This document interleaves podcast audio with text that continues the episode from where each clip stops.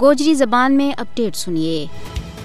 بھارتی حکومت کشمیریہ نہ پائی پائی کو محتاج کرن کے واسطے۔ کشمیریوں کی زمینوں کے اوپر قبضہ کر کے اور انہوں کی جائیداد ضبط کر کے مقبوضہ جموں کشمیر میں اپنا نو آبادیاتی منصوبہ نہ اگے بدا رہی ہے۔ مودی کی ہندوتوا حکومت کشمیریوں کی آزادی کا عزم نہ توڑن کے واسطے انہوں کی جائیداد ضبط کر رہی ہے۔ مقبوضہ جموں کشمیر کے بچ مختلف ہیلا بانا تھے۔ کشمیریوں کی جائیداد ضبط کرنو ہر دیاڑا کو وتی رو بان گئی ہے اس سلسلہ کی تازہ ترین کاروائی میں مودی حکومت نے پلوامہ ضلع میں آٹھ جائیداد ضبط کر لی ہیں۔ مقبوضہ علاقہ کے بچ آزادی، کشمیر کا حامی کارکنہ اور تنظیمہ کا کروڑا مالیت کی جائیداد۔ پہلے تھی بھارتی حکام نے اپنا قبضہ کے بچ لے رکھی ہیں۔